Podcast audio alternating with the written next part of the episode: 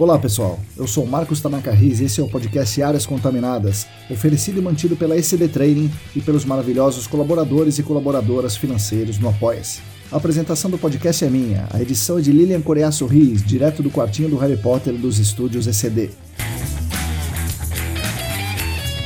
A trilha sonora é de Mauro Tanaka e de Guilherme Durão. Sigam os dois nas redes, arroba azalatosampa e arroba guilherme.durão. Estamos com muito orgulho e com a ajuda de vocês na quarta temporada desse podcast, que tem como missão principal democratizar o acesso ao conhecimento científico sobre o gerenciamento de áreas contaminadas e sobre o meio ambiente em geral. Acreditamos na construção coletiva do conhecimento e que esse conhecimento é poder. Então, nosso grande objetivo aqui é dar poder a vocês, o poder pelo conhecimento. E ao mesmo tempo reconhecer a contribuição de cada um nessa construção coletiva. Portanto, queremos também dar voz pelo reconhecimento dessa importância. Nessa quarta temporada, queremos continuar com esse trabalho de contribuir com os debates e fazer essa divulgação científica, e assim darmos essa nossa contribuição para construir um mundo melhor e mais justo. Contamos com todas e todos vocês nessa jornada. Venham com a gente para o podcast Áreas Contaminadas.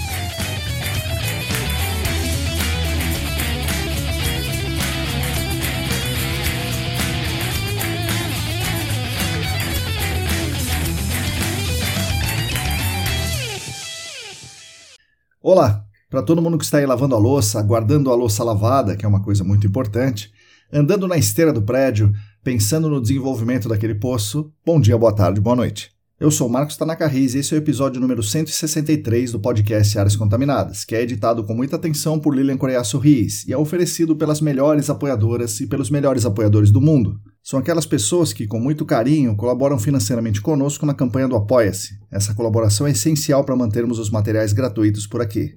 Além da ajuda financeira, que por si só já nos ajuda demais, essa contribuição mostra o enorme carinho e a enorme consideração que eles têm pelo nosso trabalho, e também mostra o quanto essas pessoas estão interessadas em melhorar o mercado para todo mundo. Se você também quiser e se você também puder contribuir financeiramente com o nosso trabalho, acesse a nossa campanha no Apoia-se. É simples, é rápido e é barato. Entre no site apoia.se barra ecdambiental e siga as instruções. Fazendo isso, você ajuda muito a manter os nossos canais gratuitos de divulgação científica.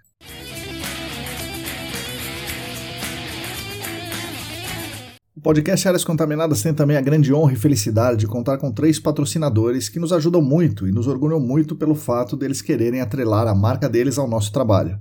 O patrocínio master é da Clean Environment Brasil, que comercializa produtos e tecnologias para investigação e para remediação de áreas contaminadas. Acesse o site da Clean www.clean.com.br. Os patrocinadores ouro são o laboratório E-Consulting e a Vapor Solutions.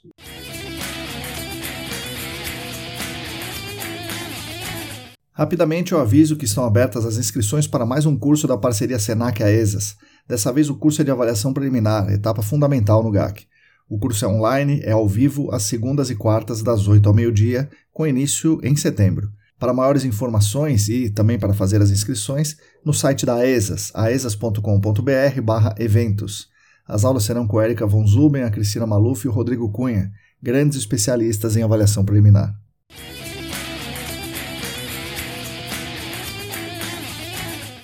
Bom, pessoal, nesse episódio aqui nós iniciaremos uma série que se destina a tentar entender o funcionamento atual do nosso mercado e a discutir o futuro do GAC. Nessa série mostrarei conversas com diferentes grupos de pessoas para trazermos várias visões sobre esse assunto, que é a essência do que a gente faz. Falaremos sobre a relevância do GAC para a sociedade, o status atual do nosso GAC, as condições dos trabalhadores e trabalhadoras do mercado e o que há por vir, o que há de vir em termos de tecnologias de contaminantes, de mercados e da vida do trabalhador, é claro. Nesse primeiro episódio da série, converso com Leandro Oliveira e Rafael Sato, dois profissionais muito conhecidos, muito reconhecidos no GAC brasileiro, com experiências nacionais e muitas experiências internacionais também, e com uma visão de futuro ampla, moderna, otimista e tecnológica. Portanto, abrimos a série com esse episódio com os tecnológicos do GAC. Eu espero que vocês gostem desse episódio e da série. Fiquem agora com as palavras de Leandro Oliveira e Rafael Sato.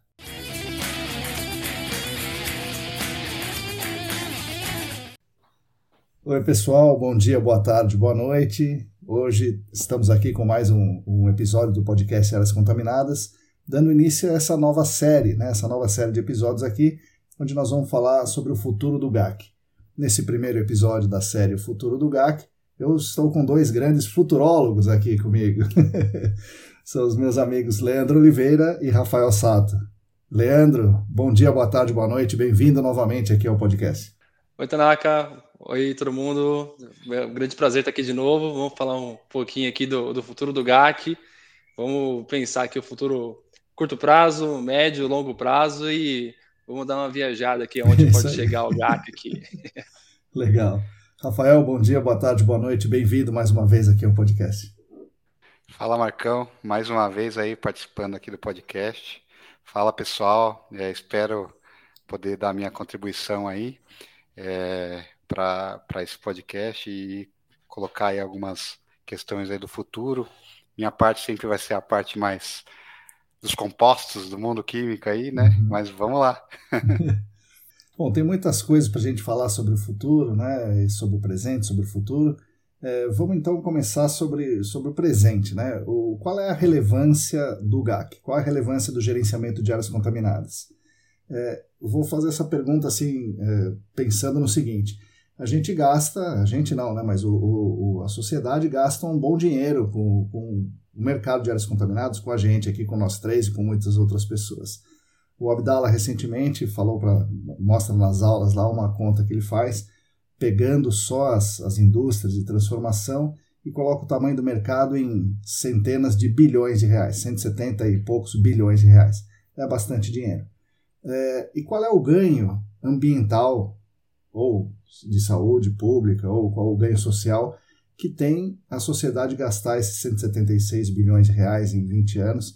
Não seria mais proveitoso ambientalmente, socialmente, se a gente erradicasse os lixões, se a gente é, diminuísse ou zerasse a poluição é, por material particulado na cidade de São Paulo, é, sei lá, alguma outra, se, se, acabasse com o nitrato da água, é, qual é a relevância real do gerenciamento de áreas contaminadas para a sociedade?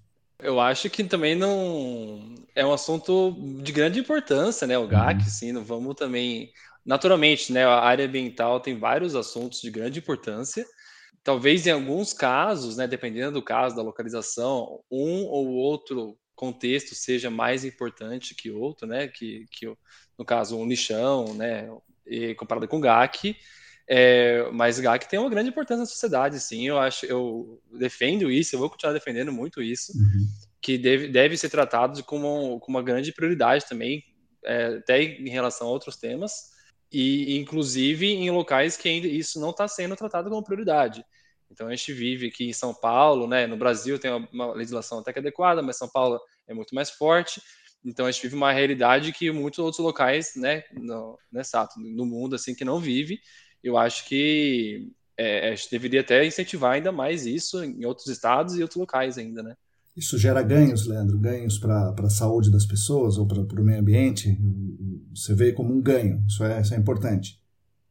Como ganho para a saúde, como ganho com o próprio conscientização ambiental também, né, da, né na, pensando em termos preventivos, com certeza sim, econômicos, por que não, né, questão de saúde também, acho que com, com certeza, não, não, nenhum, não acho, tenho certeza que uhum. sim, e, e que esse, esse dinheiro investido né, nesse, em remediações, o gerenciamento, é, volta para a sociedade de N, N formas, né, além de, de circular a economia, mas também volta para a sociedade é, em termos desses benefícios que eu acabei de citar. Sim, é, na minha opinião, assim, o GAC, ele tem a sua parcela, né? É muito difícil você falar qual que é a relevância de cada parte do setor ambiental, né, uhum. para ah, vamos falar de poluição atmosférica, qual que é a relevância disso na saúde humana e no meio ambiente, né? Aquecimento global, qual que é a relevância disso? Existe, existe, existem é, artigos científicos tanto pró e contra cada tema, né? Mas a gente que estuda muito GAC, a gente vê um, um grandes vantagens, né? Principalmente na, na prevenção de doenças aí, é, de, na verdade, de risco à saúde humana, né? Na, da gente tentar reduzir isso. Então, assim, é, falar, ah, é mais importante que o outro, é, é, tão importante quanto o outro, né? Uhum. Então, um setor que não deve ser esquecido, né? O gerenciamento de áreas contaminadas. A gente vê isso crescendo muito no Brasil, nos Estados Unidos é bastante consolidado. talvez em outros países ainda, por algumas peculiaridades, necessitem ainda é, a visão da importância do gerenciamento de áreas contaminadas, né? E assim, é, eu acho que é uma tendência é, a gente se preocupar cada vez mais, de novo, de forma preventiva, porque isso é o que traz, é, primeiro, a, a, garantia dos recursos né, para as gerações futuras uhum. e também da longevidade das gerações presentes, né, porque redução de risco à saúde humana, que é muito o que o GAC trabalha, né? É óbvio, não é só isso, né? Mas isso traz aí a longevidade das gerações atuais, né? Então essa é a minha visão assim da relevância do GAC, apesar de eu acreditar que não é a, o que se olha mais de ambiental hoje em dia, uhum. né? Mas tem que ter olhos bastante aguçados para esse tema. Legal. E já traz o assunto, vamos dizer assim, um pouco forçado, o assunto de prevenção, né? Porque o GAC é porque de alguma maneira não teve uma prevenção, né, contra geralmente algum acidente ou uma disposição, enfim, o que a gente gostaria no mundo ideal, né, que não existe, mas idealmente seria evitar que houvesse esses né, incidentes que resultariam em uma contaminação para o GAC não, não existir. Uhum. Então, mas já que tem, já que não, esse mundo não existe, então já que tem essa, não tem essa prevenção, que a gente adoraria, é, como parte da própria conscientização ambiental, é, tem que continuar, tem que existir o GAC também como uma continuidade disso. Mesmo que não seja, né, às vezes sem querer, teve vazamentos e tudo mais, tem que ser resolvido, como parte de completar o ciclo é, ok, agora eu vou limpar o que eu causei, né, e, e vou também arcar com as consequências financeiras e, enfim, legais disso. Acho que você tocou no ponto-chave, é isso aí, né? É, é, isso, alguém fez isso. Consciente, inconscientemente, por acidente, por querer, dificilmente é por querer, né? Mas é, alguém fez isso é, e esse, esse responsável deve arcar com, com o, o, um negócio que ele deixou para todo mundo. Ele não pode deixar para todo mundo, que é para todo mundo arcar com a resolução do problema. Quem causou que resolva, né? o problema. Então, essa. É, então, é a, a, minha pergunta incute ali uma falsa premissa, né? Que é a sociedade que gasta, não é? Quem gasta é o responsável, ele tem que gastar mesmo. Acho que é isso aí. Exatamente.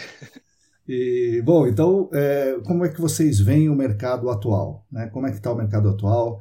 É, tá bom? Imagino que quem está me ouvindo aqui, é, muita gente já está no mercado, mas a maior parte é, recente no, no, mercado de GAC, a pessoa pode pensar como eu pensei já lá em 2000 e pouquinho, fala, poxa, se a gente remediar todas as áreas, acaba o GAC, né? eu não vou ficar sem trabalho. É, vocês veem isso, uma possibilidade de acontecer num prazo razoável da carreira de uma pessoa, o GAC vai acabar, ou porque acabaram as áreas contaminadas, ou porque a legislação não vai mais exigir, é, como é que está o GAC hoje aqui no Brasil, que vocês atuam muito, e como vocês são pessoas internacionais aí, importantes, como está o, o, GAC no, no, no, resto do mundo? Ah, vamos tirar esse mito primeiro, né, Sato? Se, é. quem, quem, se alguém pensa isso, por favor, pare de pensar. o, o GAC vai, vai continuar por um tempo ainda. É, é, quase uma utopia imaginar que a gente vai remediar todas as áreas, até porque a gente também descobre produtos novos, né, é, contaminantes, vamos falar assim, que afetam a saúde humana todos os, os dias, né, praticamente. Não, não vai ser isso, não vai ser tão cedo isso. Então, todo mundo que está entrando agora numa carreira de GAC, com certeza vai ter uma carreira muito longa, é, se quiser continuar nela, né? Tem muitos desafios a serem superados, tem muito o que estudar. E, enfim, contaminantes emergentes vão. Temos aqui algumas listas, né, de alguns, como PFAS, microplásticos, fármacos, né? Então, a gente estava comentando agora há pouco mas essa lista vai ser atualizada. Então, Sim.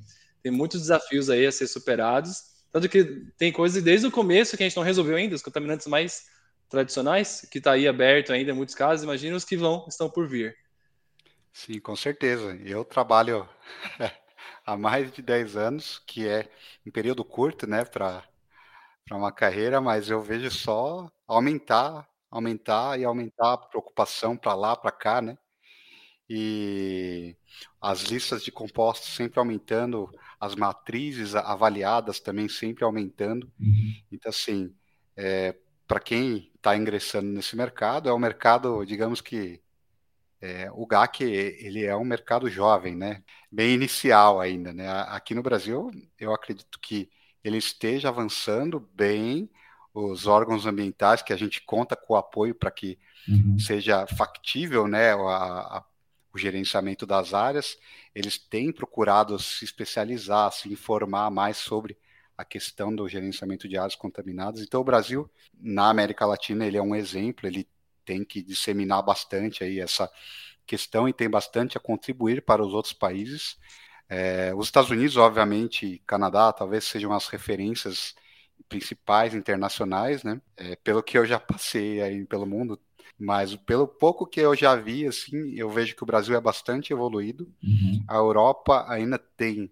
A Europa ela é muito grande, mas ela é muito pequena uhum. ao mesmo tempo, né? Digamos que a, a, a cultura lá ela é diverge de, conforme você está em cada país.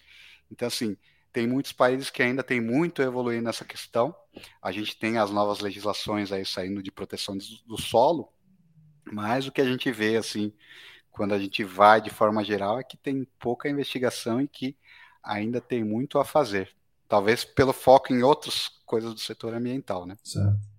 Então, os Estados Unidos você acha que está bastante evoluído, o Canadá também, a Europa não tanto quanto, quanto nós, e a Europa é diferente. Alguns países estão significativamente atrás do Brasil, é isso aí? Eu acredito que sim. Legal. o Leandro também tem algo, bastante experiência internacional.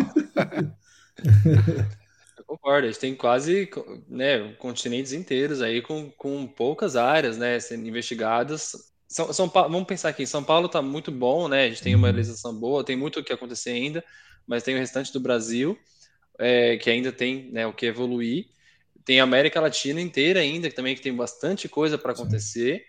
É, e aí, né, América do Norte bem posicionada. Europa, é, concordo plenamente com o que o Sato falou agora. Então tem, tem alguns uns spots, assim, mas não está quanto desenvolvido quanto a gente imagina. Na verdade, a gente tem até uma falsa ilusão que a Europa é muito avançada, na verdade, não é tanto assim. É, enfim, e o restante do mundo. A Austrália está muito bom. A Austrália também está muito bem, assim, é, que a gente tem visto. Mas tem né, continente africano, é, toda a parte da Euroásia, né? A Ásia também não está. Não, não, é tão desenvolvido quanto a gente possa imaginar a princípio. Então, quando você vai entrando um pouco mais na área, né, entendendo né, uma, em escala global, a gente vê que tem muito que avançar ainda. É, até né, pessoas com esse interesse em carreiras internacionais, é, Brasil está num local muito bom para desenvolvimento técnico mesmo, assim, de aprendizado. E, né, e, e aqui seria muito seguro e para fora também seria muito bom, ou, teria muito que somar com esses outros locais. E em termos de, né, já, já emendando aqui, em conscientização ambiental, né, né Tanaka? É, a gente não perde conscientização ambiental, a gente só ganha. Então, eu não vejo como uma possível tendência de diminuição. Uma vez que você já entende o contexto, é daí para mais. Você vai cada vez abrir mais a cabeça, você não fecha ela de volta. Certo. E, e o mercado para o cara que trabalha no GAC, como é que funciona? Vocês já estão no, na área há mais tempo, né? vocês são pessoas conhecidas tal, mas um cara, um engenheiro, um geólogo, um químico, um geógrafo, biólogo, gestor ambiental recém-formado, o que vai acontecer com ele? Que tipo de trabalho ele vai fazer? é, hoje e como é que você vê esse, esse iniciante daqui a, sei lá, 5 anos, 10 anos? Qual é o futuro desse, dessa pessoa? Eu trabalho mais na parte do laboratório, né? Talvez não tenha tanta experiência com isso, mas vamos lá. Eu acho que tem um grande futuro, né? Principalmente para o estudo do, das áreas. Eu acho que tem bastante. É uma digamos que é uma área multidisciplinar que depende de todas as formações, né, para você gerar um estudo é, relevantíssimo, né, que uhum adequado, acredito que o futuro, é, não só no Brasil, ele é grande ainda. A gente vê muita, muitos amigos, né, muitas pessoas conhecidas migrando para outros países, né? Uhum. É, então isso é uma oportunidade, visto que o Brasil é bastante desenvolvido nessa área em alguns aspectos, né, obviamente, mas ele exporta capacidade intelectual. Sim. Então pode ser que vá a, a, trabalhar fora do Brasil, mas no Brasil ainda tem muita área a ser estudada. Ah, então, sim, eu acho que é um futuro longo nesse mercado de trabalho. Eu vou polemizar um pouco, hein? É. O... É, eu acho que a gente, até como um próprio reflexo da sociedade, das tendências também atuais, eu creio que os profissionais que estão vindo agora, né, estão entrando, vou, vou, corrigir, não só os que estão entrando, mas que já estão no mercado de GAC, uhum. é, precisa de uma atualização constante, né, da, do, do que tem de tendências tecnológicas é, globais, né, a própria globalização agora está totalmente conectada, assim, então entra muito aquela questão de idiomas, né, uma coisa muito importante, nossos materiais de GAC, boa parte são em inglês, né, então isso é uma coisa muito importante, e tendências tecnológicas, então eu vou colocar um assunto polêmico na mesa. É, inteligência artificial que está surgindo aí, quem não usou até agora deveria estar sabendo alguma coisa, pelo menos, deveria estar por dentro, porque em pouco tempo, boa parte do nosso trabalho vai, entrar, vai incluir trabalhar com ferramentas de inteligência artificial, de AI, e que provavelmente vai ser muito superior tecnicamente ao que o nosso, a gente sonha em ser mas a gente tem que saber como trabalhar com isso e como traduzir isso para as pessoas. Então, a inteligência não vai saber se comunicar de uma forma que um ser humano se comunica com o outro. Uhum. É, vai, tra vai, trazer um cálculo, vai trazer um resultado, vai trazer uma interpretação, mas como isso que é, é entregue, é, é, explicado, é, enfim, como é passada essa informação, que são conhecimentos que os novos, os novos e os atuais, né, uhum. trabalhadores de GAC devem estar a par. Então, que é nada mais que um reflexo de outras áreas da cidade também, mas que com certeza vai acontecer, isso já está acontecendo no GAC, né? E vai continuar acontecendo cada vez mais, em escala exponencial, isso aí. Ah, muito legal isso aí, né? Isso aí realmente, o, é, eu acho que todos os profissionais eles têm que entender as ferramentas que têm e usar, né? Uhum. Então, assim, hoje, que nem o Leandro falou, a gente tem uma globalização da informação que é absurda, né? A, a, informação ela corre num piscar de olhos assim e a gente pode se informar do que a gente quiser a hora que a gente quiser, né? E, e agora a gente tem o AI, né? Que é uma ferramenta espetacular, né? Para consulta, óbvio que você tem que saber fazer as perguntas certas. Talvez no futuro você nem precise saber fazer as perguntas certas, ele vai te ajudar. Uhum. Pode ser que seja um bate-papo, né? No, no futuro é, falado, né? Então, assim, tem que aprender a usar essas ferramentas com certeza. E, e a velocidade da informação é o que ele falou. Cara, a atualização, ela tá cada vez mais difícil, né? Para falar a verdade. Sim, sim, sim. A gente vai ficando para trás, caramba. É tanta coisa gente... acontecendo que não dá tempo de saber, né? Isso, e, e, tem, a gente tem o nosso trabalho do dia a dia e a gente tem que buscar também ali para sempre estar tá evoluindo, que é complicado. Sim. Mas é o, é o que ele falou. Pode ser que essas ferramentas elas tragam, é, se bem usadas, elas tragam uma capacidade intelectual para as pessoas que sabem usar ou capacidade de trabalho maior do que as pessoas que infelizmente não, não vão acompanhar isso, né? Uhum. Porque é velocidade de informação, é infelizmente e, é isso. E vai trazer uma grande, eu penso, né, uma grande qualidade de vida, vamos dizer assim. É, a AI, é, a inteligência artificial, porque consegue né, fazer coisas até que a gente considera é, trabalhos não manuais, mas assim, mais, uma coisa mais manual mas de escritório, tá, sim, gente? Para ficar mais prático. uma coisa repetitiva, que demoraria sim, um tempo, de, isso, repetitiva, tudo mais, que demoraria um grande tempo fazer. Ela consegue fazer de uma forma bem mais rápida, o que traz uma qualidade de vida, né, para o próprio trabalhador. E aí aquela preocupação, ah, mas eu vou perder meu emprego aqui, uhum. porque isso eu faço, tal. Então, se você pensa né, que você vai perder o emprego por causa de uma AI, é porque você está fazendo o seu emprego de uma forma robotizada. Você não está fazendo o emprego de uma forma humana, que é criativa, comunicando, trazendo soluções. E aí essa tendência, né, se for para falar uma dica para os profissionais atuais é, e, e, os entrantes da área, é isso. A, invistam nessa área. Tem que saber tecnicamente, sim, mas vai começar a entrar no momento, é, você não vai saber fazer a, o cálculo de cabeça, mas você vai ter a ferramenta que vai fazer isso para você. Então você tem que entender o cálculo, entender, entender tecnicamente, mas a ferramenta vai estar aí para te suportar. E aí um paralelo, né, até para ficar tangível, uhum. É, hoje em dia, se você não usa inteligência artificial, é igual lá no passado, aqui o pessoal mais velho, é igual a quem não usava o GPS ou a internet e usava aqueles guias antigamente. Sim, pois é. Então, eu usei bastante. No final vai chegar ao mesmo destino, vai chegar no destino, mas você vai sofrer muito mais. Então, use a ferramenta que está aí para melhorar a sua vida, entendeu? Um bom profissional vai usar isso de forma integrada. Isso eu vejo que agora está no começo, a, a, pessoal, a sociedade, né, está muito ansiosa, está até com receio, porque é caso do desconhecido, mas eu vejo que vai, eu, quer dizer, eu aposto, né, que vai entrar na sociedade de uma forma muito integrada, como hoje é a internet. A gente está vivendo, a gente viveu duas revoluções, basicamente, né? Tá, viveu a internet, essa grande revolução que foi, que é totalmente integrada com, com, a, nossa, com a nossa vida hoje em dia, e a gente está vivendo o nascimento de outra, que é a inteligência artificial, que, vai, que eu, eu aposto que vai estar integrada na nossa sociedade de uma forma ímpar, enquanto antes a gente for entendendo isso e não lutar, entender como é que funciona e saber aplicar as ferramentas, vai ser a nossa nosso futuro, assim. E, e isso já coloca a curto prazo, hein, Tanaka? Isso é. aqui já começou e eu aposto que nos próximos dois a cinco anos já vai estar tá bem diferente. É que nem os sistemas, né? Os sistemas é, que a gente vê hoje, gerenciamento né, das empresas, uhum. Eles eram uma coisa que talvez no, no, passado as pessoas lutassem contra, né? Tipo, ah, não vou usar o sistema porque... Eu... Não, o sistema ele ajuda. Só que o AI ele é um pouco mais versátil, um pouco mais flexível. Ele te ajuda em várias atividades, tipo, ah, eu quero embelezar um texto. Uhum. Cara, ele ajuda, ele faz correção ortográfica, ele faz muitas coisas que ajudam a gente no dia a dia, né? Eles facilitam aquele tempo. É, você vai ter mais tempo para pensar, para criar, né? Que nem o Leandro falou. Bate no ego, né, Sato? Tipo, porque, por exemplo, ah, eu tenho, é, pensando aqui, né? Eu tenho tantos anos de experiência, já fiz tantas remediações.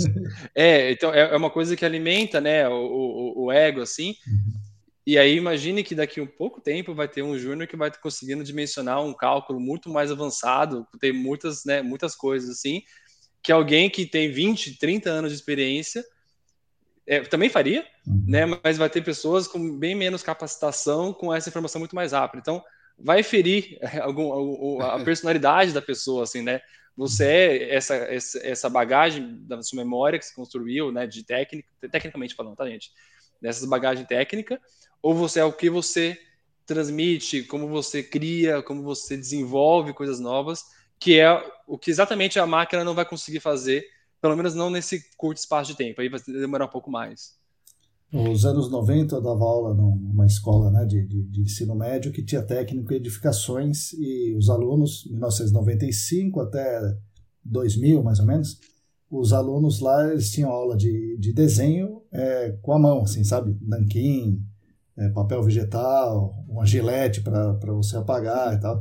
Então, ou seja, não usavam CAD, o CAD estava começando. Tal. Hoje em dia não dá para pensar numa coisa dessas, né? Todos os desenhos são com CAD.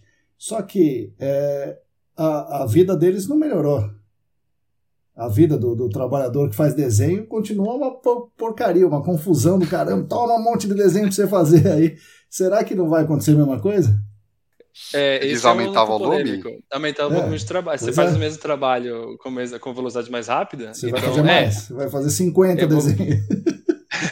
O CEO da, da, da OpenAI, ele fez um podcast esses dias, assim, eu assisti, e ele falou exatamente isso. A ferramenta, ela está né, surgindo para melhorar a qualidade de vida das pessoas. Hum. Mas aí, talvez o, a parte mais capitalista, que né, foca no lucro principalmente, vai aproveitar, bom, as pessoas fazem mais rápido, então é. vamos é. fazer mais. então é, é uma contrapartida aí que e eventualmente seu vai... caso, Leandro, você falou, o que, que vai acontecer? Aquele sênior vai embora vai ser demitido porque ele ganha 10 e o outro ganha 2 e, né? Então... Envolve, envolve muita capacidade de reinvenção, né? Uhum. Que, é, que é uma coisa que a gente vai ter que estar tá aí sempre, né, se reinventando, procurando novas maneiras de fazer, agregando mais valor, enfim, porque a sociedade está montada dessa forma capitalista que a gente conhece bem e, e, a gente tem que saber as fragilidades, né, as vantagens e desvantagens dela e saber jogar, né, e saber jogar conforme, né, dançar conforme a música vai tocando. Sim. Mas é, é, é uma ferramenta, enfim. Então vocês veem isso polêmica, sendo usado. Polêmica. Vocês veem sendo usado nos próximos, sei lá, dois, cinco anos. Então quem está no mercado precisa ficar esperto. Não é só quem vai entrar, quem já está no mercado precisa. Isso eu vai ser usado. Mas eu queria abrir um parênteses para a questão, é. porque assim, é, apesar de que eu achar que vai facilitar muita coisa, existem algumas experiências que nunca vão ser trocadas, né? Que é a experiência real. você tá lá, você tocar a amostra, você ver, né? Então eu acho que, óbvio, vai ajudar e facilitar muitas atividades, mas o, a experiência real, né? É aquilo que eu sempre falo. Putz, é, ir para o campo é um negócio sensacional, porque você uhum. aprende um monte. Sim. E talvez isso fique uma lacuninha ali. Eu acho que até é, pode ser até uma grande oportunidade, Tanaka. É, a gente já, já falou isso várias vezes. É, será que não vai ficar mais ter mais valor então de volta ao campo? Sim. Porque lembra que a gente sempre falou, ah, a pessoa vai ganhando experiência, vai ficando cada vez mais longe do campo, isso, mais do escritório. Isso. E quando inverter esse valor, ah, pega essa experiência, volta para o campo. Uhum. Então, é, existe essa possibilidade também. Na verdade, eu pensei nisso aqui agora, foi muito legal esse site, hein, sabe? que pode ser uma tendência aí futura, é exatamente isso. Tipo, a gente voltar de volta para o campo, que é a parte mais mão na massa mesmo assim, e agregar ainda mais valor né, ao, ao trabalho que a gente faz e, e somado à inteligência, avançar com as soluções que a gente propõe. Interessante. Boa, é. muito, muito bom, Zato. boa. Discussão é longa, né? e como vocês veem o GAC no, no, restante do Brasil, saindo um pouco do estado de São Paulo, que é onde a gente vê mais coisas? É, os cursos da ESAS, do, do SENAC, específicos para os órgãos ambientais, sei lá, já passaram lá perto de 2 mil, dois mil profissionais, 2 mil pessoas é, que trabalham em órgãos ambientais municipais, estaduais, federais do Brasil inteiro. E eu tenho ouvido relatos de, de caras de consultoria, pessoas de consultoria, falando assim: ah, eu quero fazer o curso da ESA, eu quero fazer o curso do SENAC, eu quero fazer a pós, porque lá onde eu estou, os órgãos ambientais estão exigindo mais. É, vocês que estão mesmo com a mão na massa no dia a dia do, do, das consultorias, vocês estão vendo esse movimento acontecer e vocês acham que isso vai continuar? Você acha que vocês acham que o, o GAC vai se expandir mais para os outros estados do Brasil? Ah, tá uma tendência forte, sim. Os, o, né, a gente que está na área, assim, está vendo isso. Tem uma ordem, né? Vamos, vou me arriscar aqui colocar uma ordem, uma competiçãozinha entre os órgãos. é, o estado de São Paulo é muito forte, né? CETESB não tem, nem, nem se compara. FEAM de Minas Gerais é muito forte. FEPAM, Rio Grande do Sul. O INEA, né, do Rio de Janeiro também está aí avançando. Então, se eu pudesse falar desses, né, principalmente, até nessa ordem que eu falei, tá, tem um avanço bom e está cada vez vindo mais coisas, eles estão se aparelhando, uhum. né, os órgãos, tem, tem, se aparelhando, eu digo, né, indo atrás de informação, entendendo, estruturando departamentos, e estão de fato cobrando mais mesmo assim. E aí, somado a isso, as empresas também estão com uma consciência ambiental né, adequada, então, é, quase que proativamente, em alguns casos, puxando já essa preocupação, já alerta, né, um vazamento que teve, um problema que teve, já posiciona o órgão, já coloca, né, as, as, o plano, né, de como é que vai ser, tudo mais. Então, eu estou vendo isso das, das, duas vias, tanto da, do órgão público quanto até os, os né, o, chama de cliente, né, mas são as indústrias, é, também estão puxando nessas duas direções esse crescimento. Então, está sendo é, e é muito bom que a gente tem agora é, um, o São Paulo como exemplo, né? Então a gente o São Paulo antes usava os Estados Unidos como exemplo, copiava, mas tem um exemplo local aqui no Brasil, é muito mais fácil essa comunicação, não tem essa barreira linguística, Sim. então entende como aconteceu e é mais fácil replicar para avançar, assim. Então vejo como muito positivo isso e que acelera cada vez mais, né? É, eu acredito que os cursos eles têm é um trabalho de formiguinha, né? Sim. A gente sabe que a, a educação em si é um trabalho de formiguinha, né? Porque você vai lá, fala uma vez, Aí fala de novo, fala de novo, fala de novo, de novo, de novo, até ganhar tração, né? Que é, é o, digamos que é o fluxo normal da coisa, né? É, uma coisa super importante que o Leandro falou é a questão da barreira linguística. A gente sabe que, no, acredito que no Brasil inteiro a barreira linguística ainda ela é grande, sim, sim. Né, da questão é, de muita documentação estar em outras línguas, em inglês, em alemão, em outras é, línguas mais difíceis e é uma realidade nossa, né? Infelizmente a gente ainda enfrenta isso e a gente não é obrigado a falar outras línguas, uhum. né? A gente é obrigado a falar a língua que a gente precisa se comunicar, mas óbvio, quanto mais a gente entender melhor. Mas eu acho que os cursos é um, são trabalhos pequenos que têm potenciais magníficos, né? E é, é, concordo com a lista aí do, do Leandro, eu acho que tem evoluído muito esses estados. É, talvez Minas, é, eles tiveram que evoluir bastante assim por outras questões ali que necessidade mesmo, né, de acontecimentos aí. A FEPAM, ela tem cada vez se especializado mais. Acho que o Paraná também, Santa Catarina, acho mais Paraná do que Santa Catarina tem evoluído bastante. O INE, a gente vê, a gente vê eles fazendo auditorias, voltando a fazer auditorias nos laboratórios. Então isso é uma coisa interessante que presencial mesmo, os caras indo nos uhum. lugares. Então assim, são coisas aí que estão acontecendo que a gente vê que há uma movimentação, né? Está sendo bastante positivo o trabalho dos cursos. Eu acredito ainda que tem uma tendência, ou, ou pelo menos um direcionamento é, até nacional também, né? Ter essa, é, puxar né, essa, essa demanda também. Então, eventualmente, os órgãos que não forem, é, esses aqui que eu considero né, os, os mais a vanguarda, assim, mas os que não forem né, proativamente, eu creio que uma tendência mais de legislação nacional vai fazer todo o restante também ir, ir avançando. Então, né, em termos de a nação, assim, né, a FONAMA, né, o Obama não está longe disso, não. Mas, Marcão, a gente vê bastante gente de todos os lugares, né, nos cursos. Sim. Sim. Eu acho que todos os lugares eles estão inclusive órgãos informação. municipais, né? O que é uhum. assim não não era esperado por mim, pelo menos, ter gente de órgãos municipais é bastante de todos os lugares, como você falou. Centro-Oeste, então, é Nordeste, legal. Norte, tudo, tudo, tudo, tudo. O Nordeste a gente sabe, né? Também tem bastante coisa que vem de lá, né? De Sim. algumas exigências, alguns estudos que acontecem lá. Então, assim, tem bastante evolução lá também, né? Sim. Uhum.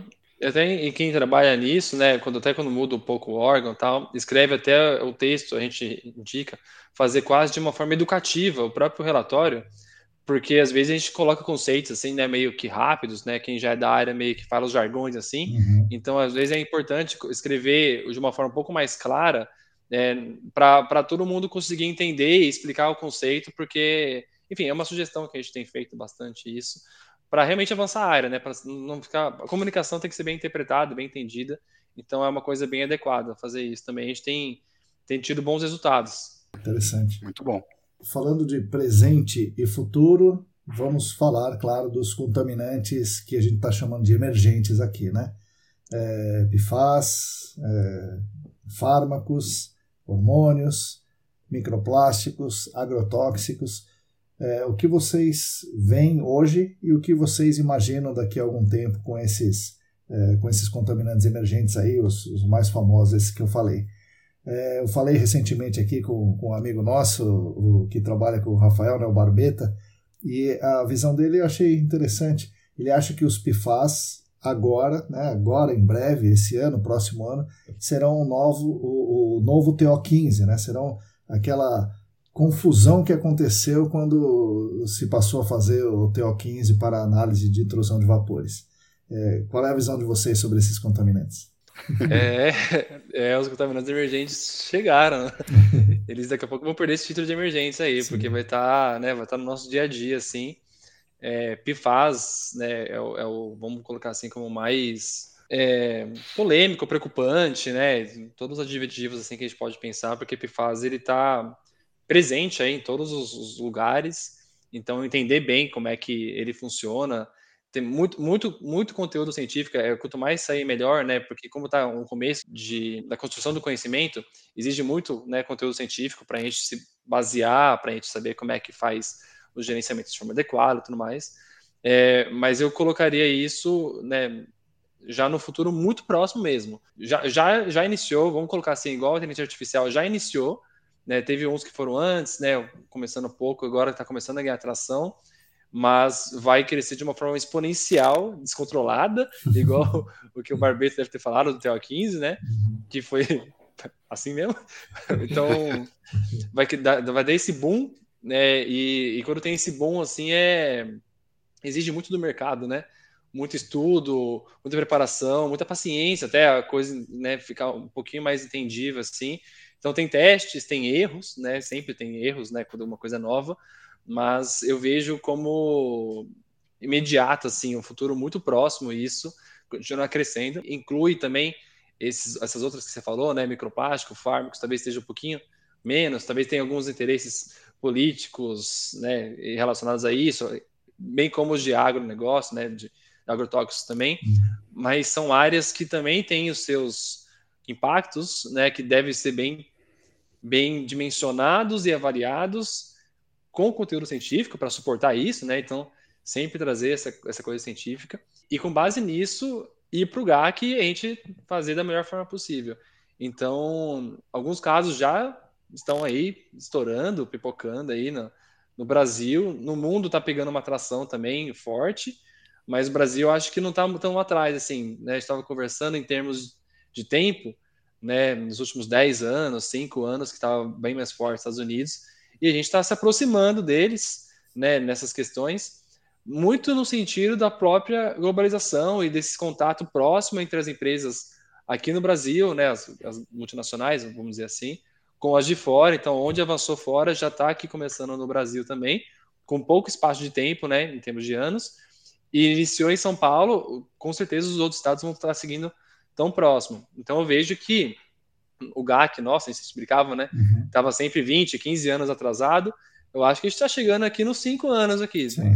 Se a gente continuar avançando, a gente chega mais perto. É, eu, assim, é até engraçado o Barbeta falar esse, essa questão aí do, ah, o novo TO15, né? Uhum. Até estava comentando com vocês sobre o TO15 no começo, que foi alarmante, é, houve muita descrença por parte dos clientes, né? E hoje é uma realidade, né? A gente sabe que existe o problema.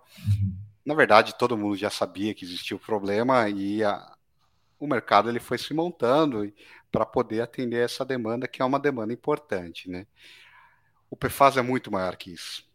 O PFAS ele é muito maior que o TO15. Ele vai ser é, talvez um novo contaminante, uma nova classe de contaminantes, né?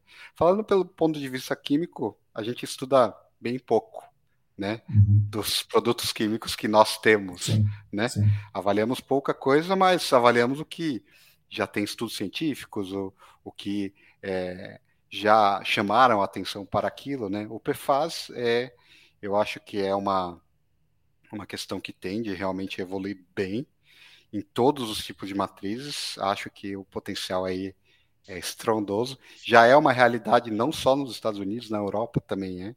Diferente do, de outros contaminantes que é uma realidade nos Estados Unidos, Ironia, aqui, né? sim, mas sim. na Europa talvez não seja tanto, sim. né?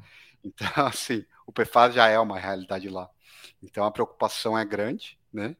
Meio ambiente, importante, mas também chamo a questão do GAC, né? Mas também tem a questão dos alimentos. Sim que é outro lado aí, que o risco, como a gente trabalha com o risco, a gente fala, a gente avalia até o risco da ingestão, né? E o PFAS está na comida também em alguns lugares, né? Para não falar em todos. Mas ele está, é uma realidade. E eu acho que assim, por que, que a gente fala que está em tudo? Porque ele participa de muita, muitos tipos de indústria, né?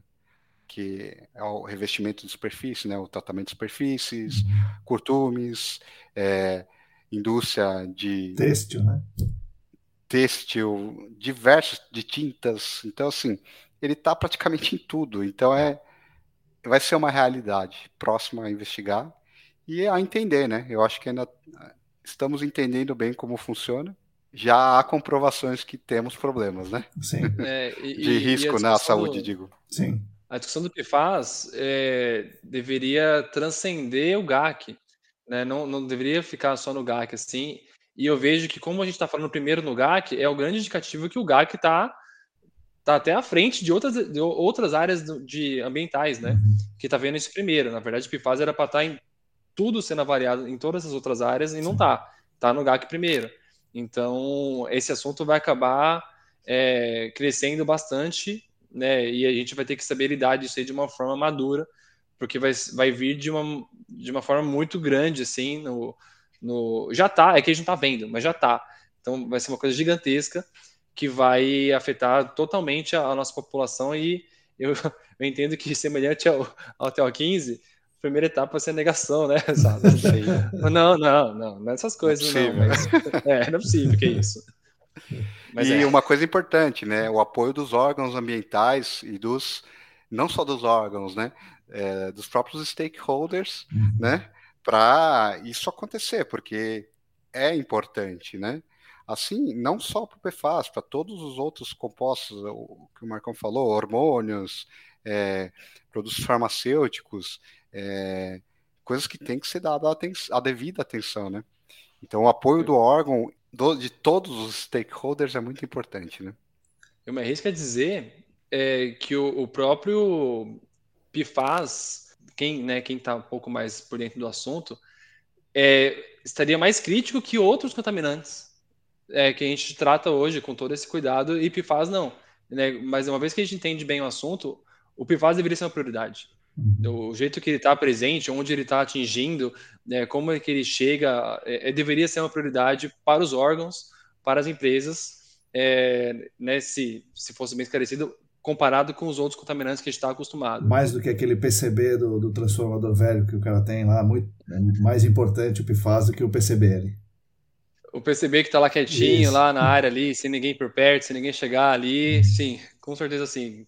Mais do que a pluma fechada que não tem riscos, que está ali delimitada, atenuando de BTEX, uhum. sem migrar, sim.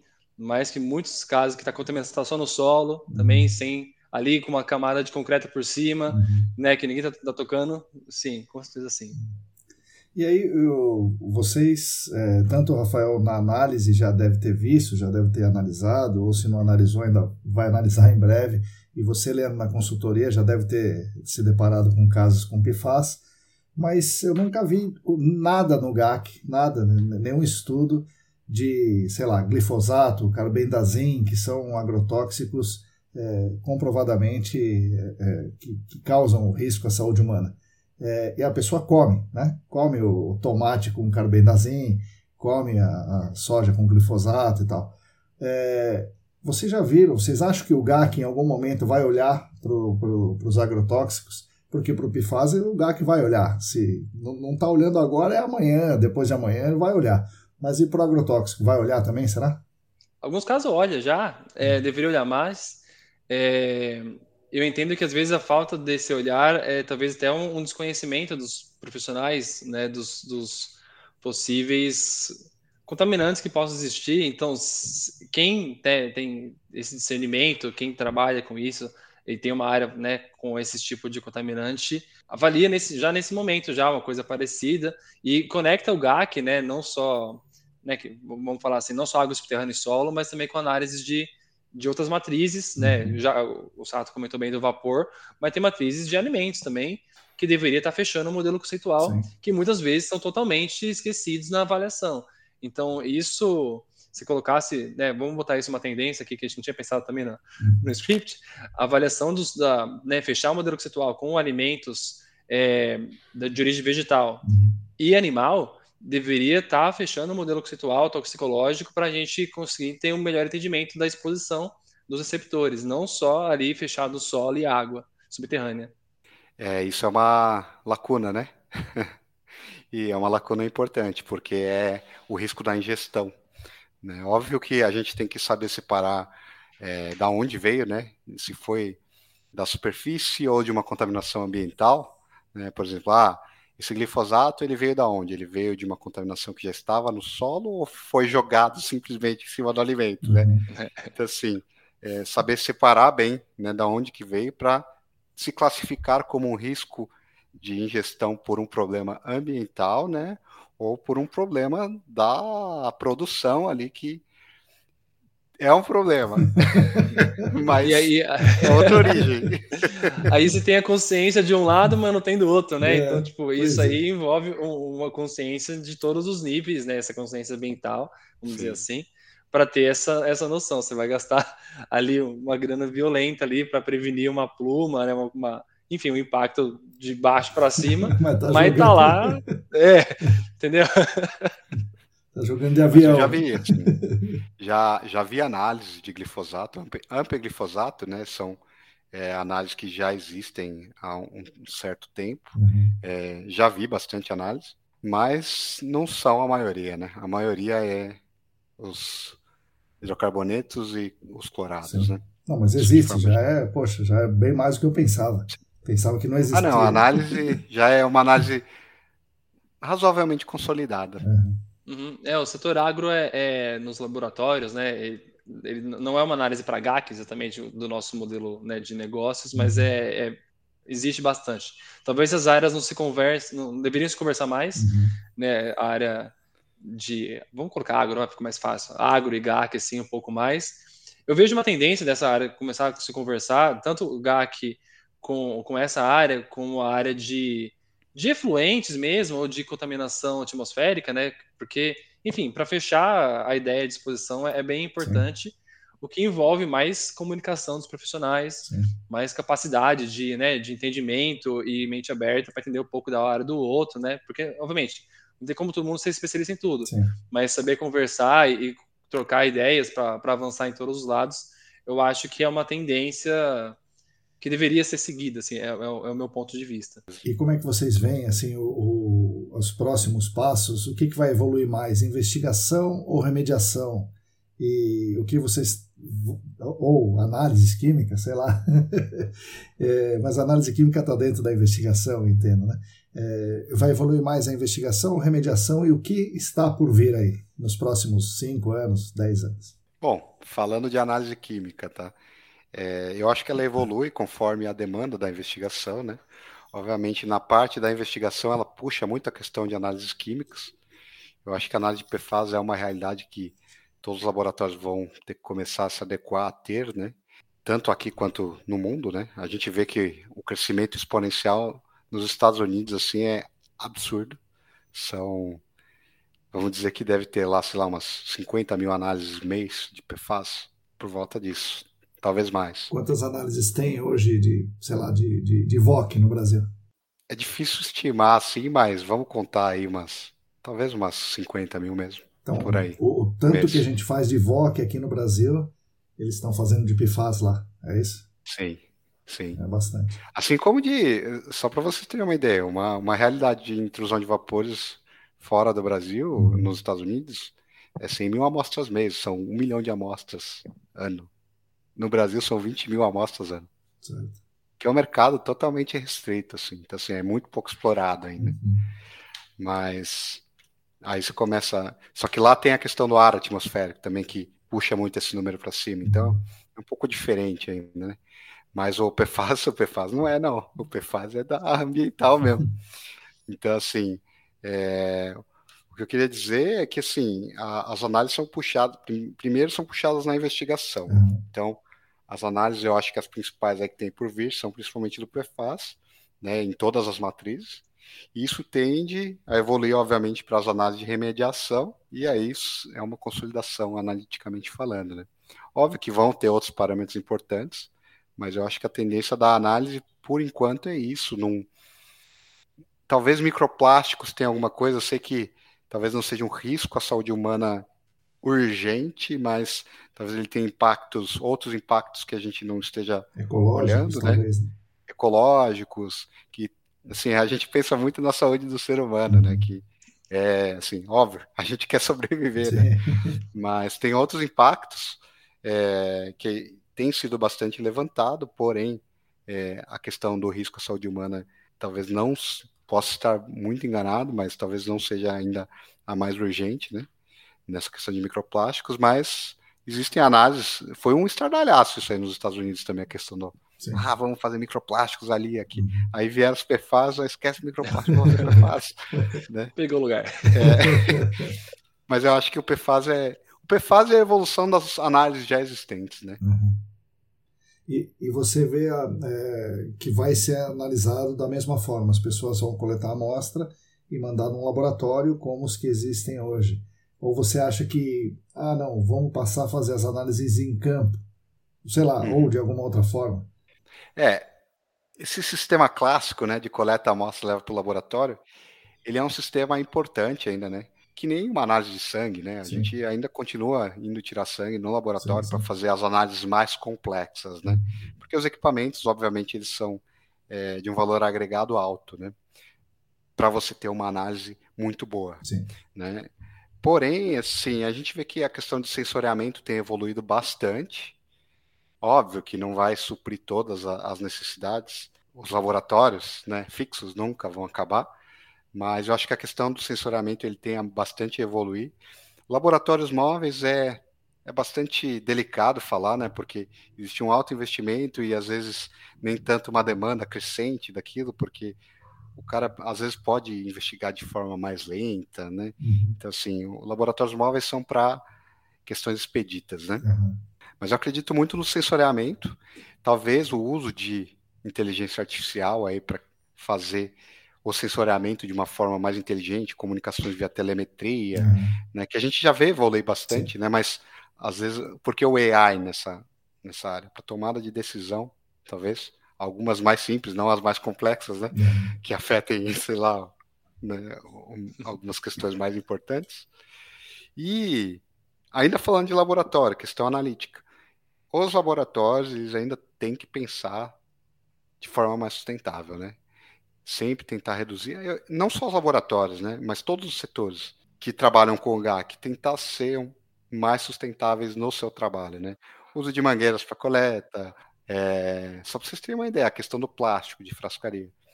A gente acaba descartando, e é uma necessidade, né, porque a gente entende que são frascos contaminados uhum. após o uso, a gente acaba descartando material de altíssima pureza, de altíssima qualidade. Certo.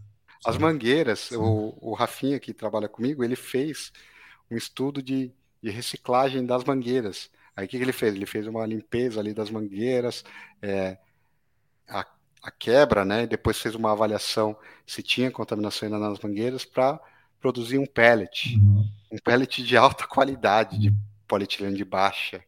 Dá para a gente pensar em coisas sim, correlatas, sim, né? Sim. E no meu lado aqui na análise a gente sempre está pensando reduzir volume, reduzir resíduo, reduzir solvente, reduzir isso, aquilo. Seria uma hipocrisia falar que o laboratório não tem ganhos econômicos com isso. Claro que tem, mas é, existe um ganho ambiental muito grande também. Né? Uhum. A gente diminuir resíduos, eu acho que é o principal. É uma tendência isso, as pessoas pensarem Sim. sobre isso. Tem que ser. Uhum. É, chegou num ponto que é, isso é, é, mandatório em todas as áreas, né? desde a análise, desde a ida para campo, desde a, da, a remediação também é muito importante. A gente vai estar tá começando a ver técnicas sendo descartadas uhum. porque elas são sustentáveis. Então, é, é, aquela, é o contrassenso, né? Você fazer uma remediação pois com uma é. técnica que não é sustentável. É. Então, a gente está vendo, colocando muito nas avaliações isso também na, na tomada de decisão e está com peso cada vez maior essa, esse, esse contexto. Então, é, essa, esse assunto não é não tem que ser mais tirado de pauta, ele não é mais tirado de pauta e na verdade é colocado com muito mais afinco hoje em dia e, e essa tendência está cada vez mais forte na tomada de decisão. E você, Leandro, o que você vê no futuro da remediação e da investigação, de modo geral, além da questão da, da avaliação da sustentabilidade? É, eu vejo. Eu vou colocar um terceiro aí, é, o terceiro ponto aí, que vamos começar com a investigação primeiro, depois eu coloco o, meu intermediário. Uhum. Eu acho que a investigação vai ter muito nisso, então a gente vai colocar muito recurso em investigação para a gente entender adequadamente as áreas isso, né, eu vou até reforçar, é, né, novamente, né, Tanaka? É muito importante a investigação. É, é, a gente vê né, no mercado, assim, né, às vezes, né, não, não, não, é, não coloca a devida importância que deveria, mas é muito importante. É, é, não sei nem como transmitir isso em palavras, quão importante é investigar, fazer um bom diagnóstico, gente. Então, não faz sentido você negligenciar o diagnóstico a investigação é, é a principal etapa. E nisso, nesse contexto, eu vejo que é, alguns casos é, não, não vão ser tantos que vão acabar indo para remediação de fato. Uhum. Eu acho que nosso volume de remediação é, era um volume muito grande porque tinha diagnósticos ruins, Sim. que exigiam que a gente fizesse uma remediação caríssima, que a gente sabe que muitas delas não deram certo, né, que ficou aí operando por anos e anos e anos, tanto que é falar que uma remediação dura menos do que dois anos parece que é um absurdo, né, porque todo mundo entende que é uma coisa que demora 10, 15, e na verdade, com um site bem investigado, a gente consegue remediar com tecnologias tradicionais, vamos dizer assim, em um tempo muito curto. Então, eu vejo essa tendência que é investigar corretamente, né, entender bem o modelo conceitual, e com isso, Casos que sejam necessários a remediação, remediação, sustentável, né? Então, com toda essa, essa, essa avaliação de, de preço, né? Retorno, né? Enfim, tudo, tudo isso que exige uma avaliação adequada no plano de intervenção, com muito peso da sustentabilidade do SG, né, para esse ganho. E eu vejo uma lacuna aqui no meio que é o gerenciamento. Então, em muitos hum. casos, a gente ficar nesse gerenciamento do risco, que é de fato, investiguei adequadamente, uhum. vamos gerenciar essa pluma, essa contaminação, saber que ela existe ali, não perder esse histórico, ver como é que ela se comporta, se ela migra, se ela atenua, se ela está é, particionando para vapores, ou se ela particiona com uma tendência é, de alta num período ou em baixa em outra. Então, entender isso de uma forma adequada, que é o gerenciamento, o monitoramento, uhum. vai acontecer muito mais do que remediações. É, isso é o que eu estou vendo de tendência, o que já, na verdade o que já está acontecendo, mas que vai, eu acho que vai cada vez ficar mais é, sólido no mercado, e é bom ter esse entendimento de forma geral, porque eu não, eu não, eu não, não acredito que vão ser tantas remediações é, como antigamente acontecia. Bota o MPE lá e vamos tirar essa fase livre daí, sendo que nem é, a fase é... livre nem é livre, nem tá lá, tá no outro lugar e tudo mais. E a gente entende que em termos né, financeiros é muito mais atrativo uma remediação que Sim. fica operando por muito tempo Sim. e que talvez não resolva a área, né, que fique lá né, caindo todo mês no caixa ali e tudo mais, é, o que é, é, não é a forma adequada de gerenciar, de resolver um problema. Uhum. O problema é para ser resolvido, não para ser empurrado para frente. Então, Sim. remediações é, é, é para ser são, é, né, são feitas para ser efetivas, eficazes, eficientes resolver o problema e, e encerrar ela. Mas para isso precisa, né? Para que a remediação seja desse jeito, precisa investigar direito. Um isso não significa né, reduzir trabalho, isso significa mais áreas concluídas, é, um retorno melhor para todos, né? Uso seguro. Melhor né? aproveitamento de recurso, exatamente. Você usa o seu recurso de uma forma adequada, né? Você aplica ele de forma adequada, resolve de forma adequada e usa o recurso para ir avançar o mercado. Ninguém, né? A gente não deveria ficar pensando em, em segurar, né? Ficar coisa no, no, é uma coisa do passado isso. Eu acho que a tendência do futuro não é, é resolver, solucionar, né? Comunicar bem, é, ser bem objetivo, cientificamente né, adequado às alternativas e as, o que for feito. Enfim, para a coisa avançar, não para ficar travada. Você falou cientificamente é, adequada, né? Então, é, tudo baseado na ciência. Eu gosto de acreditar que o GAC tem muita ciência, né? A gente que trabalha em GAC a gente tem que conhecer as coisas, estudar, é, ler os artigos, ler os livros, é, conversar com pessoas é, como vocês, que conhecem mais, mais experientes e tal. É, então eu gosto de acreditar que o GAC faz isso. Mas vocês que estão também no dia a dia, o, o, o GAC faz isso? Ou é mais o que um cara contou para mim e agora a CETESB mudou a planilha do TPH? Eu pergunto para o meu amigo, ligo lá para ele, como é que eu faço agora? É, ou não, se as pessoas vão buscar na fonte, no ITRC, na EPA, ou nos artigos. É, como é que funciona na realidade no GAC? Qual é a tendência para o futuro? Na minha mais humilde opinião, hum. eu vejo as pessoas muito atrás de fórmulas prontas e esquecendo tudo que eles aprenderam de ciência, uhum. ou que eles leram em artigos, ou que. Então, assim, por quê? Porque quer ter uma certeza que as coisas vão acontecer. Talvez a gente sempre quer ter certeza que vai dar certo uma coisa, né? Mas é, o que eu vejo assim é que há uma procura muito grande por manuais, regras. É, o que a CETESB quer? Né? O que a CETESB quer.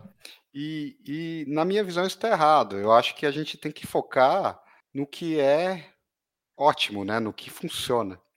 E a gente, obviamente, como profissionais técnicos, a gente tem que saber defender tecnicamente o que a gente fala, né? E às vezes com artigos, às vezes com a técnica pura, né? Porque, cara, a gente pode ter o melhor artigo do mundo, uhum. ele pode estar tá falando uma besteira técnica de um tamanho Sim. que só o crivo técnico, quando a gente tem isso e quando a gente estudou a base lá, a gente uhum. fala, putz, o cara tá falando besteira aqui. Uhum. Que absurdo. Um artigo aprovado, revisado, uhum. e pode acontecer. Pode, pode. Então, assim, é, apesar de a gente gostar muito dos passo a passo, das coisas que tem escritas, buscar essas informações, a gente não esquecer da nossa, do nosso crivo técnico, que eu acho que é mais importante, às vezes, que os manuais. né? Óbvio, os manuais eles dão uma visão, mas eles não te dão a resposta. Uhum. Isso que tem que entender. O manual ele te dá uma visão, ele te dá uma orientação. Ele não te dá o que tem que ser exatamente feito. Uhum. As pessoas que trabalham na parte técnica, acho que das investigações, tem que focar um pouco mais nisso.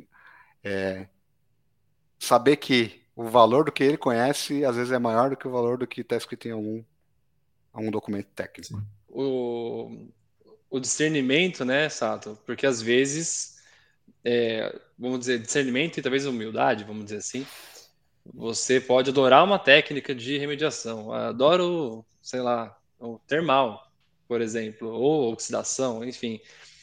E aí, com base em dados que você tem lá no seu site, você está vendo dados, você está trabalhando em cima deles, e os dados vão te dar o, o, o enfim, a resposta que você, a direção, a direção, a direcionamento. Então, por isso que eu vejo que é muito técnico-científico, né, o conhecimento que a gente constrói em GAC, e você ver os dados e ir para uma tendência, né, e eles se encaminharem para uma direção, você com discernimento, né, deveria exatamente respeitar os dados e fazer de uma forma adequada, como, enfim, um bom profissional, um engenheiro, químico, um geólogo, tudo mais, direcionar de uma forma adequada. Não você impor as suas crenças em cima de dados que não, não falam né, o que o está dizendo ali, propriamente dito dado, interpretar de uma forma totalmente inequívoca, ou, ou enfim, inventar uma coisa e para uma direção. É engraçado que isso que eu falei agora aplicava para muitas áreas, né? Sim. Mas enfim, é, acontece, acontece com frequência, né? Mas é, eu vejo que a essência da área de GAC é totalmente científica, assim, e, e isso deve ser reforçado com os novos profissionais da área técnica. Isso vai ser uma grande, uma coisa muito importante, né? né como a gente comentou agora há pouco, quando tiver essa inteligência artificial, vai ter que reforçar isso mais, né? Como a importância desses dados base, né? Como que essa inteligência se comporta, né? Isso, isso eu me lembro como no podcast, vamos fazer um que a gente falou de gerações, uhum. o Newton sim, falou sim, isso. Sim. O que, que a ferramenta traz, como é que funciona essa leitura e como que eu sei que esse dado é bom ou dado ruim para ir em direção à solução. Então, isso vai cada vez reforçar mais essa importância do conhecimento técnico, interpretativo, né? E tem um discernimento. Às vezes, você tem que saber, tipo, que não está não tá indo para uma direção, você tem que entender o que está acontecendo, dar um passo para trás, melhorar sua investigação e às vezes falar, olha, isso não está certo, vamos, vamos fazer, chamar mais profissionais e ter essa, essa comunicação. É, falando aqui em, uma coisa, em micro escala, por vezes a gente né, fica até meio que.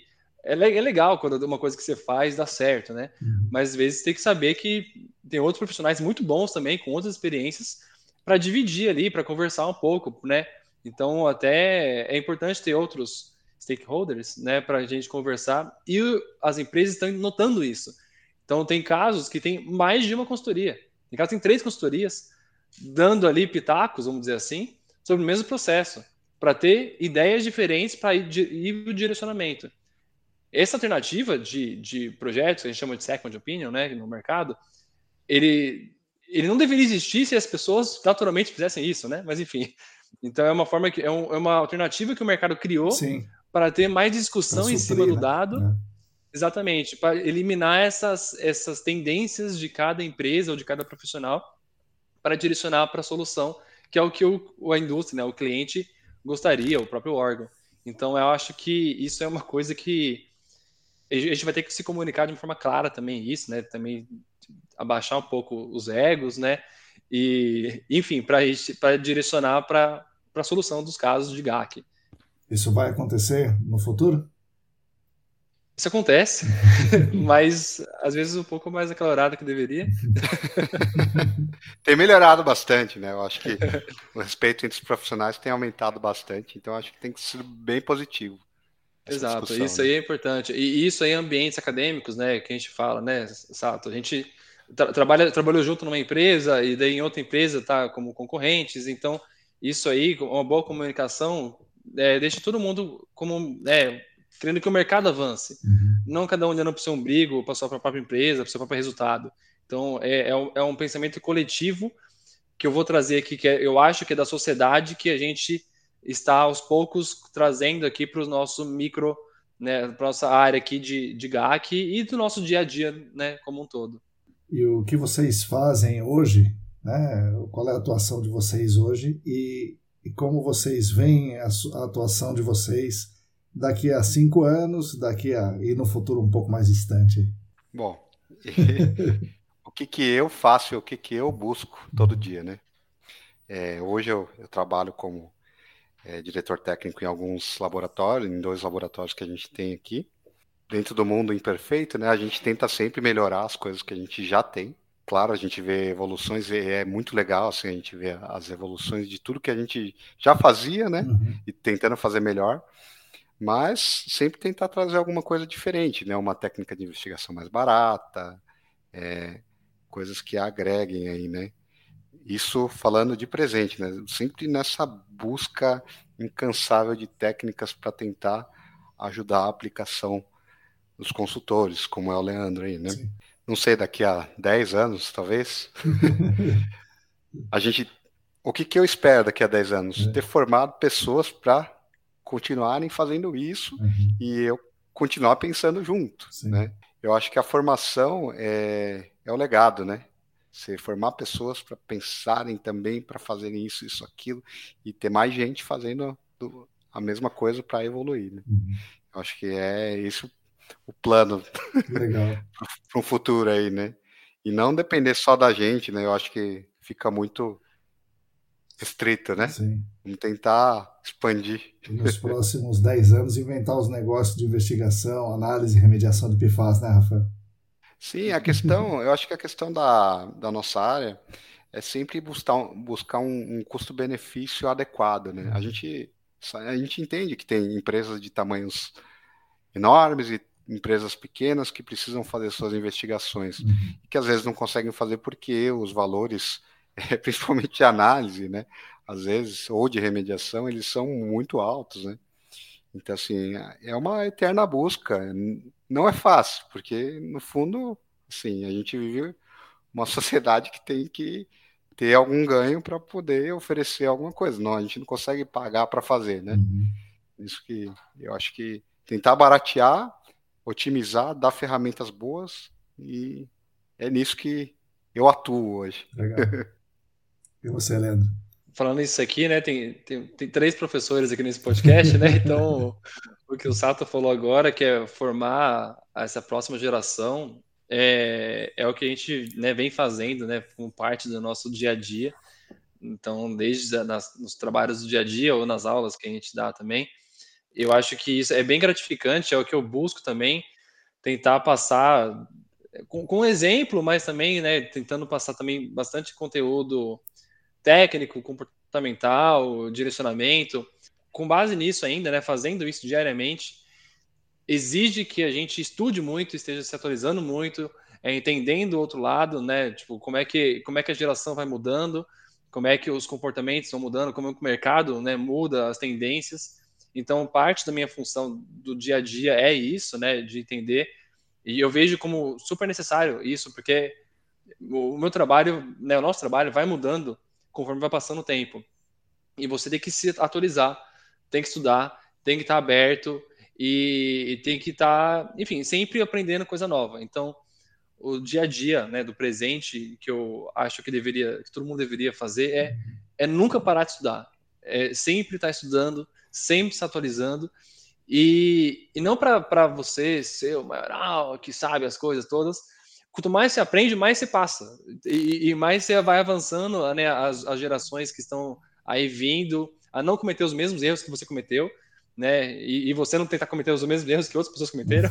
Então, aproveitar o, o conhecimento, né, que está aí sendo repassado de uma forma bem, enfim, de uma forma bem construtiva, né, querendo melhorar mesmo o, enfim, o, dia a dia e que é o, o, mundo que a gente vive hoje, que é exatamente o que o GAC propõe, né? Melhorar um pouco, assim, ó, dentro do nosso alcance, né? Melhorar o, o mundo dessa forma. E eu vejo aqui para o futuro, futuro 10 anos é um pouco distante, assim, Sim. muito difícil de ver, mas, eu, mas acho que para cinco anos, assim, a gente falou boas tendências do que vai, vai ver, assim, eu acho que vai, tudo isso que a gente falou que a tendência vai ser uma coisa consolidada. Uhum. Eu acho que em cinco anos, tudo que a gente falou aqui, desde contaminantes emergentes, é, SG, tecnologias, inteligência artificial, sensoriamento, não vão ser tendências, mas vão ser mais, vão ser mais que consolidadas em, em, puro, em pura ascensão e crescimento. Assim, então você é isso que eu, que eu vejo, que eu, que eu aposto que vai estar assim, é a tendência que eu acredito que vai estar.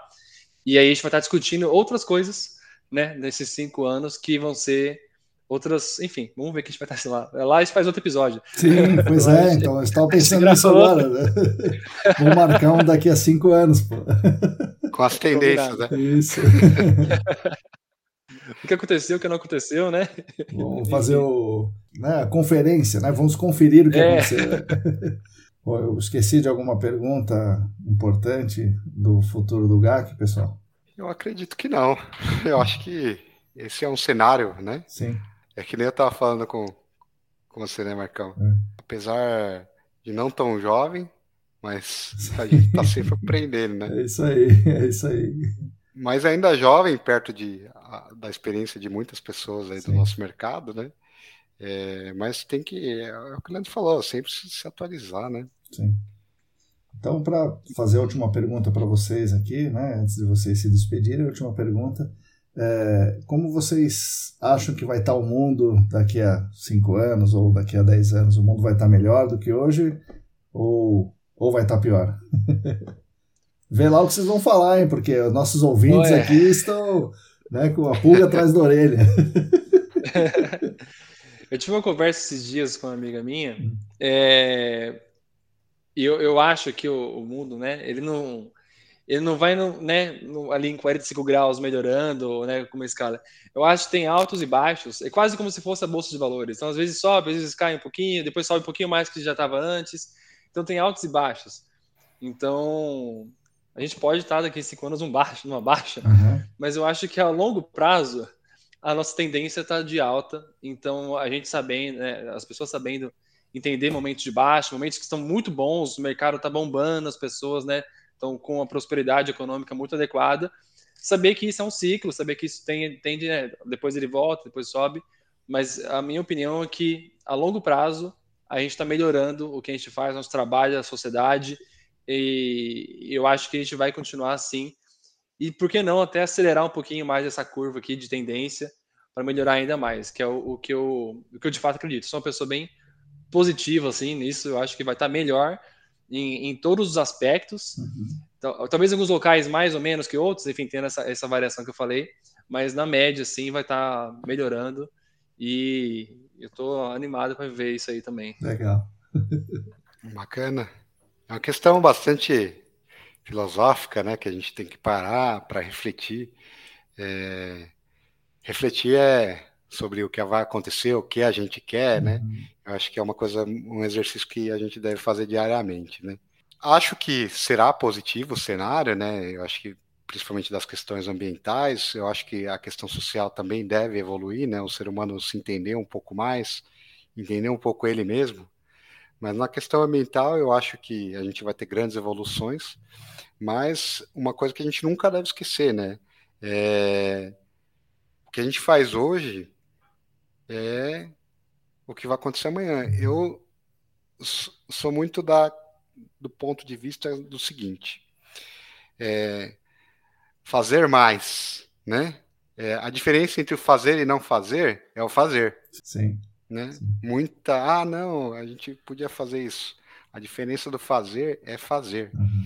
Então, assim, se a gente quer que a coisa evolua, a gente tem que fazer acontecer. Você né? quer comer abacate, você tem que plantar o abacateiro, né? Isso. E não simplesmente falar, ah, não, a gente tinha que. Não, a gente tinha que isso. Cara, tem que fazer, tem que sentar e fazer. Né? É, é, vislumbrar menos, sonhar menos e fazer mais. Né? Fazer parte da mudança, né? Arregaçar isso. as mangas e, e, e, e, é isso, e, e avançar. Uhum. Então, ficar desejando, né? que ah, o mundo deveria ser. Não, vai, vai ser você mesmo, vai puxar isso, vai fazer isso e puxa esse futuro que você espera, né? Sim, e o futuro depende disso, né? Na verdade, assim, qual que é a direção que isso vai tomar? Se a maioria puxar o meio ambiente para cima, uhum. né? Então, putz, isso é realmente importante, isso realmente a gente tem que chamar atenção, vamos puxar para cima. Agora, se a gente não puxar, Aí é, é a baixa lá Sim. que o Leandro tá falando. Se a gente desistir, vai ter a baixa. É, o que, que você acha, Tanaka? É, tô aqui de, só, só ouvindo e aprendendo, mas é isso. Se você quer abacate, você tem que plantar o abacateiro, né? Mas você tem que agir na mudança, mas é, você tem que ter a consciência é, do, do, do, que está envolvido, né? É, de que você é parte de um, você, você é uma parte da engrenagem, você não consegue mover a máquina inteira. Você tem que estar tá consciente do que está acontecendo, né? A gente dá um exemplo simples aqui, não adianta é, eu fechar a torneira para escovar o dente, né? sendo que 70% da água é, do, é gasto em outros lugares. Né? Então, mesmo que todo mundo fechar a torneira, ainda assim o problema continua. Então a gente tem que ter essa clareza de onde a gente tem que atacar o problema. É, fazer é muito importante, muito importante, mas você tem que é, fazer atabalhoadamente você é só voluntarista, você acaba não, não contribuindo Sim. tanto. Né? Estratégia, né? Sim. Estratégia é tudo. Assim, é o que eu, eu, costumo comentar assim com, com os meus amigos, né? A estratégia é você tem que fazer para as coisas acontecerem, né? Você tem que buscar é, estratégias para você poder que aquilo ele vá se desenhando. Óbvio, nem tudo vai ser perfeito do uhum. jeito que você quer, né? Mas vai desenhando aquilo e vai fazendo, Sim. e vai montando. Aí, óbvio, a, sua estratégia pode estar errada às vezes, mas é o que a gente tem que apostar, né? Sim. né? É, a gente fala aqui bastante aqui no, na empresa que é uma forma de maximizar o impacto. Então, a gente sabe que recursos são finitos, né? Então, é, escassos também, né? Então, quanto mais a gente conseguir maximizar o retorno, né, com, com o recurso que a gente tem, é essa é a ideia. Então, a gente saber onde trabalhar, né, Tanaka, que você falou agora, não adianta você colocar um esforço absurdo onde não tem resultado, onde você sabe que não vai acontecer. Você coloca o recurso, no recurso, o recurso no local certo para a coisa crescer de forma exponencial, enfim, e ter o seu resultado. Então, isso envolve trabalhar de uma forma inteligente, né? A gente viver de uma forma inteligente. A gente também tem nossos recursos financeiros, nosso tempo de vida aí também, é todo um recurso que é temporário, pouco, mas a gente tem que saber trabalhar bem isso para ter bons resultados e, enfim, deixar um bom legado aí, né? Que a gente é o que a gente almeja. Sim. Pegar na veia. Isso aí, é. Pegar bom português é, ó, isso, ali, resumindo, ó. Bom, legal. Agradeço bastante a, a, conversa, a contribuição de vocês. Certamente os ouvintes vão, vão gostar. Despertou para quem está ouvindo aí boas reflexões, com certeza. Então, é isso aí. Agora o podcast é de vocês. Pode falar o que vocês quiserem.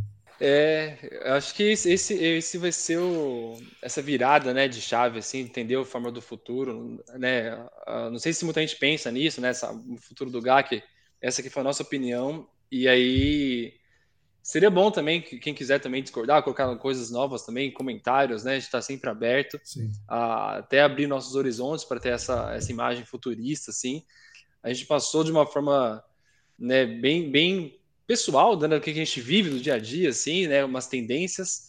Eu, eu, eu, eu realmente eu tô bem animado assim, com esse futuro. E, e aí, quem, quem não tiver, vem falar comigo. Pode procurar o Leandro direto ou manda o, o, comentário aqui no, no, no, Spotify ou no YouTube, sei lá onde vocês estiverem ouvindo aí, que a gente Exatamente. pode conversar tranquilo. Porque eu acho que o futuro é muito bem-vindo, a nova geração aí que está entrando no mercado de trabalho agora, os geração Z, é, esse podcast é bem importante, né? Você, que está ouvindo agora, é, porque realmente a área tem muito que crescer, a gente tem muito que dar certo ainda, né? Tem muita coisa para ser resolvida. E, e os que já estão no mercado, gente, não, tem, não pode parar. A gente tem que continuar sempre se mexendo, ser um bom exemplo, porque senão o mundo para, né? E o mundo não. Na verdade, a gente sabe que o mundo não para, vai engolir e atropelar a gente. É isso, foi um prazerzão esse, esse, esse podcast, sabe? Legal. Realmente foi muito bom pensar por isso aqui, pensar. Eu já, já trabalho mais ou menos com isso, mas foi muito bom colocar em palavras. Sim, isso. sim. Se preparar para o episódio e, e, e, responder aqui, né? Exato. E muito ansioso aí para o episódio 2028 aí. Legal, legal. E você, Rafael? Bom, a discussão sempre agrega, né? Essas conversas, elas são super legais. A gente começou a conversar antes sim, até, né? Sim. Então, assim, tem bastante coisa que agrega. É, eu, eu vou falar bem da verdade, eu era uma pessoa descrente nos PFAS há alguns meses atrás. E eu vejo hoje com seriedade é, esse tema, né? Não descrente de falar, ah, não é interessante, Sim. não é importante, mas de, descrente de não entender ainda as questões relevantes, né? E isso, obviamente, se só adquire quando você olha, você estuda, você pesquisa, né? E foi há pouco tempo que comecei a fazer isso e a olhar isso com carinho, né? Porque a gente está lá no dia a dia, né? Fazendo as coisas. Na rotina ali, né? E realmente, assim, a, a, gente vê algumas condições aí do futuro, né? É, as pessoas que vão formar esse futuro do GAC, né? Que, é, cara, eu sou uma pessoa nova ainda, mas as pessoas que estão vindo ainda, né? Aí, uma coisa importante que elas têm que levar em consideração é respeitem as opiniões de quem já está há muito tempo. Eu acho que isso é muito importante respeitar. Uhum. É óbvio, com todo o crivo técnico, né? É, isso é muito importante porque isso pode agregar, experiências agregam muito, né? As tecnologias novas elas estão aí para agregar como ferramentas, tem potenciais inexplorados, é, tem muita coisa que muita ferramenta que a gente já tinha, que a gente ainda não usa com potencial 100%, Sim. né? Então, acredito que o futuro do GAC seja um pouco disso do que a gente falou, a discussão é super legal. Acho que tem, daria para a gente ficar horas discutindo e filosofando aqui Sim. sobre as questões, mas obrigado aí, Marcão, pela oportunidade de participar, Leandro, da gente trocar aqui bastante ideias, né? E essas são as minhas opiniões, é, é o que eu tenho a compartilhar muitas coisas são opiniões, né? Uhum. Então, é, estou aberto à discussão para quem quiser. Legal, obrigado pessoal. Esse então foi o primeiro episódio da série do Futuro do GAC. Teremos outros aí. Espero que os ouvintes tenham gostado. Espero que Leandro, Rafael tenham gostado também. Valeu. Valeu. Show. Valeu, pessoal.